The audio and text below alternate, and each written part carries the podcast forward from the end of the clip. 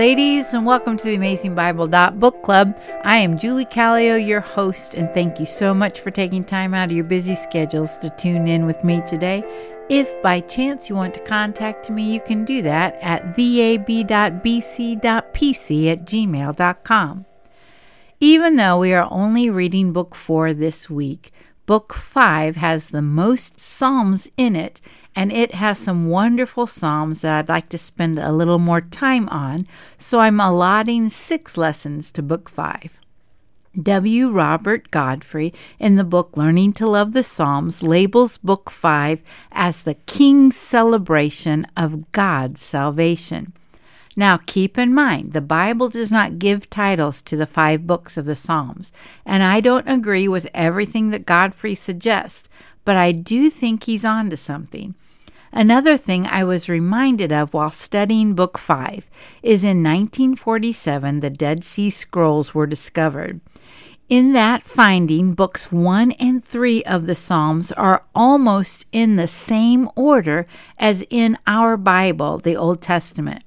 According to a survey of the Old Testament textbook by Hill and Walton, they saw that the order of the Psalms in books 4 and 5, however, frequently varies from that found in the Old Testament.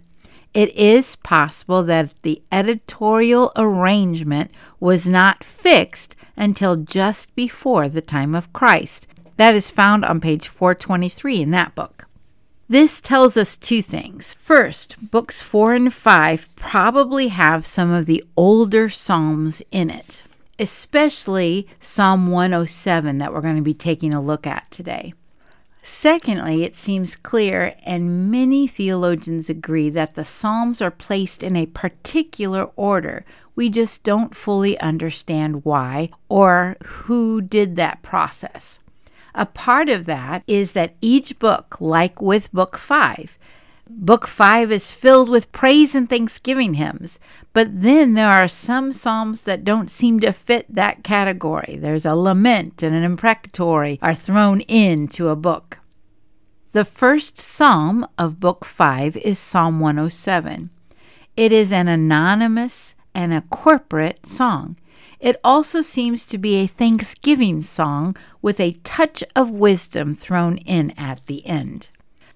When we look at the Psalms that are before 107, for instance, Psalm 105 starts, Oh, give thanks to the Lord, call upon his name. Psalm 106 starts, Praise the Lord. Oh, give thanks to the Lord, for he is good, for his loving kindness is everlasting. Then Psalm 107 starts just like Psalm 106. Oh, give thanks to the Lord, for he is good, for his loving kindness is everlasting. So we see that there is a pattern of some sort in the laying out of the Psalms. This psalm seems to be a congregational piece verses 1 through 3 seem to be like a choir director calling the congregation to come and worship and to give thanks because of the Lord's loving kindness, his hesed. This is a big deal in this psalm. Hesed is used six times, and then the Lord is used 12 times. This psalm is also declaring that people from all directions are coming and gathering in order to worship. This also carries the idea of people coming back to Jerusalem from the exile, as well as the gospel being spread to all nations. This psalm starts with an intro and then it's split up with four special stories, and each have a refrain, and then there are two repeated phrases with each. In verse 6a, 13a, 19a, and 28a, it says, Then they cried out to the Lord in their trouble. And then the second is found in verses 8, 15, 21, and 31. Let them give thanks to the Lord for his loving kindness and for his wonders to the sons of men. It could be that the congregation was trained to say these psalms all together. With each of these four stories that are in this psalm, the people are distressed for different reasons. And then they cry out to God, and God delivers and saves them. And then they are called to give thanks for the great things that God has done. In the Layman's Bible Book Commentary, Alton H. McEachern describes these four metaphors as number one, man the pilgrim, God our guide. These are verses 4 through 9. Number two, man the prisoner, God our deliverer, verses 10 through 16. Number three, man the sufferer, God our physician, verses 17 through 22. And number four, man the sailor, God our pilot, verses 23 through 32. As with most Hebrew poetry, this psalm is written in parallelism, where the second line accents the first line. For instance, verse 1 starts, God is good, and the second line builds on that goodness, for his loving kindness is everlasting. One point that C.S. Lewis makes in his book Reflections on the Psalms, he says, quote, It is, according to one's point of view, either a wonderful piece of luck or a wise provision of God's that poetry, which was to be turned into all languages, should have as its chief formal characteristic one that does not disappear as mere meter does in translation. If we have any taste for poetry, we shall enjoy this feature of the Psalms. Unquote. Page 4 and 5. In other words, having that parallelism, no matter how it's translated, we can see the correlation and how it builds on one another versus if it's rhyming words or if it is a certain rhythm that is to be said. That would be switched out when translated into another language. So, in each of the four stories, they had different problems. They had negative emotions. Verse 4 and 5 wandering, hungry, thirsty, and soul fainted. Verses 10 and 12 misery, rebellious, spurred, humbled, stumbled. Verses 17 and 18 foolishness, rebellious, affliction, abhorred. Verses 26 and 27 soul melted away, reeled, staggered, at wit's end. Then comes the key phrase that stays the same in each story. They cried out to the Lord in their trouble. Then God came to the rescue, and after that, the emotions change, and God met their specific needs. Verse 42 wraps up the feelings found in this chapter.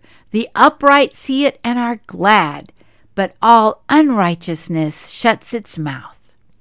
What do the upright see? They see God's Hesed, his loving kindness.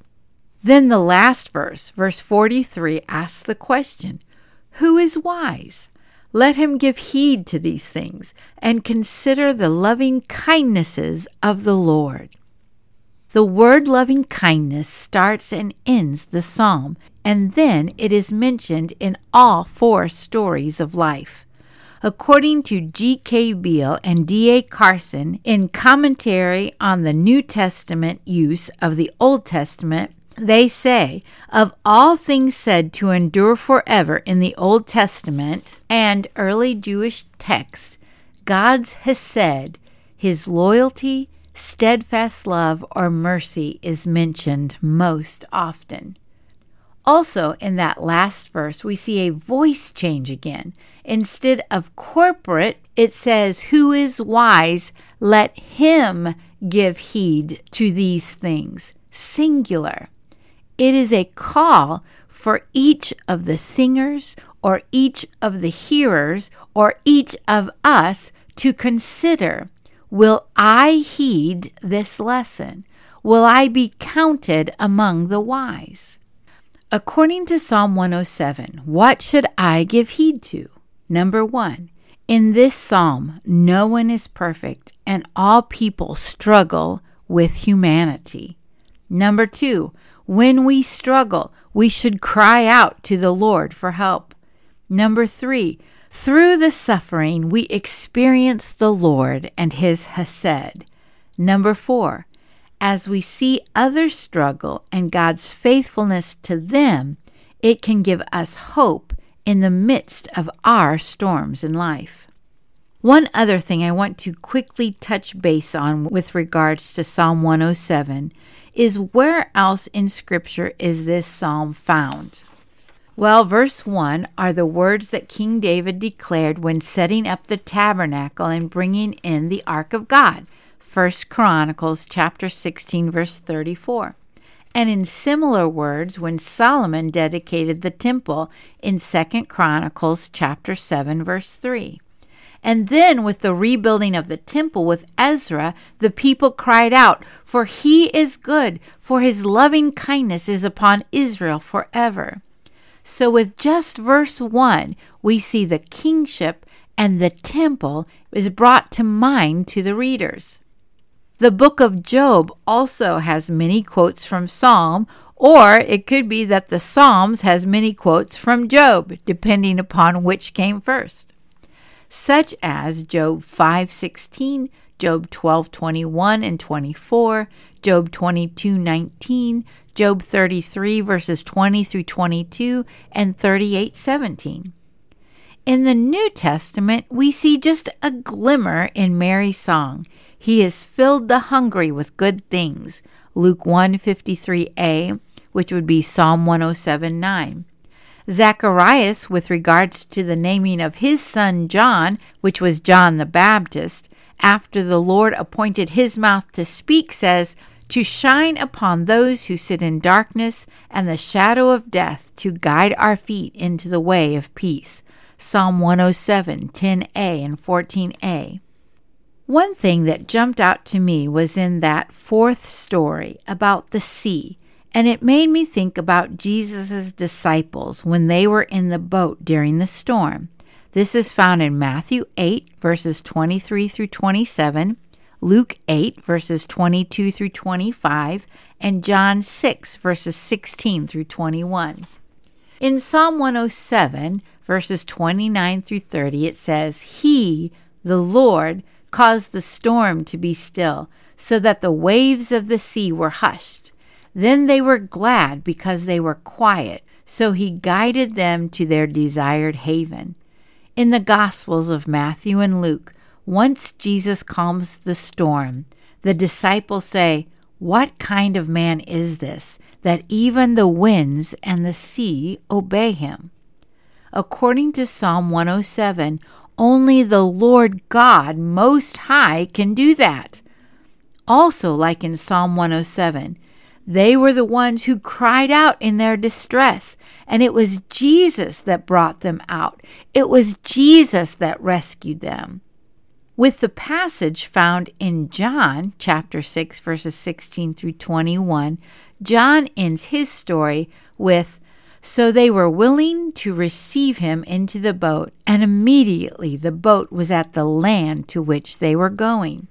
It seems to allude to Psalm 107 30b, and he guided them to their desired haven. It may be that in John's writing, he wants his readers to think of Psalm 107 and then in that story correlate that Jesus is the Lord God Jesus is their Savior. One thing about the sea is you really feel the ups and downs of life. Walter Brueggemann describes the ups and downs of life in his book, The Message of the Psalms, as orientation to disorientation to new orientation. He also describes Thanksgiving Psalms like this one as songs of new orientation because they celebrate an act of God's power that has moved Israel's life out of a time of disorientation. One thing that is certain is that after our time of disorientation or our struggles, once coming through it, we are never the same. And if we are believers, once we come through it, we are always more like Christ. So, ladies, If you hear God's voice today, don't be like the unrighteous with a shut mouth.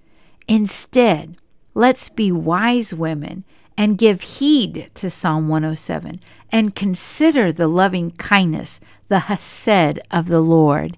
And then with open mouths, let's give him praise and thanksgiving. Until next time, and thanks so much for listening.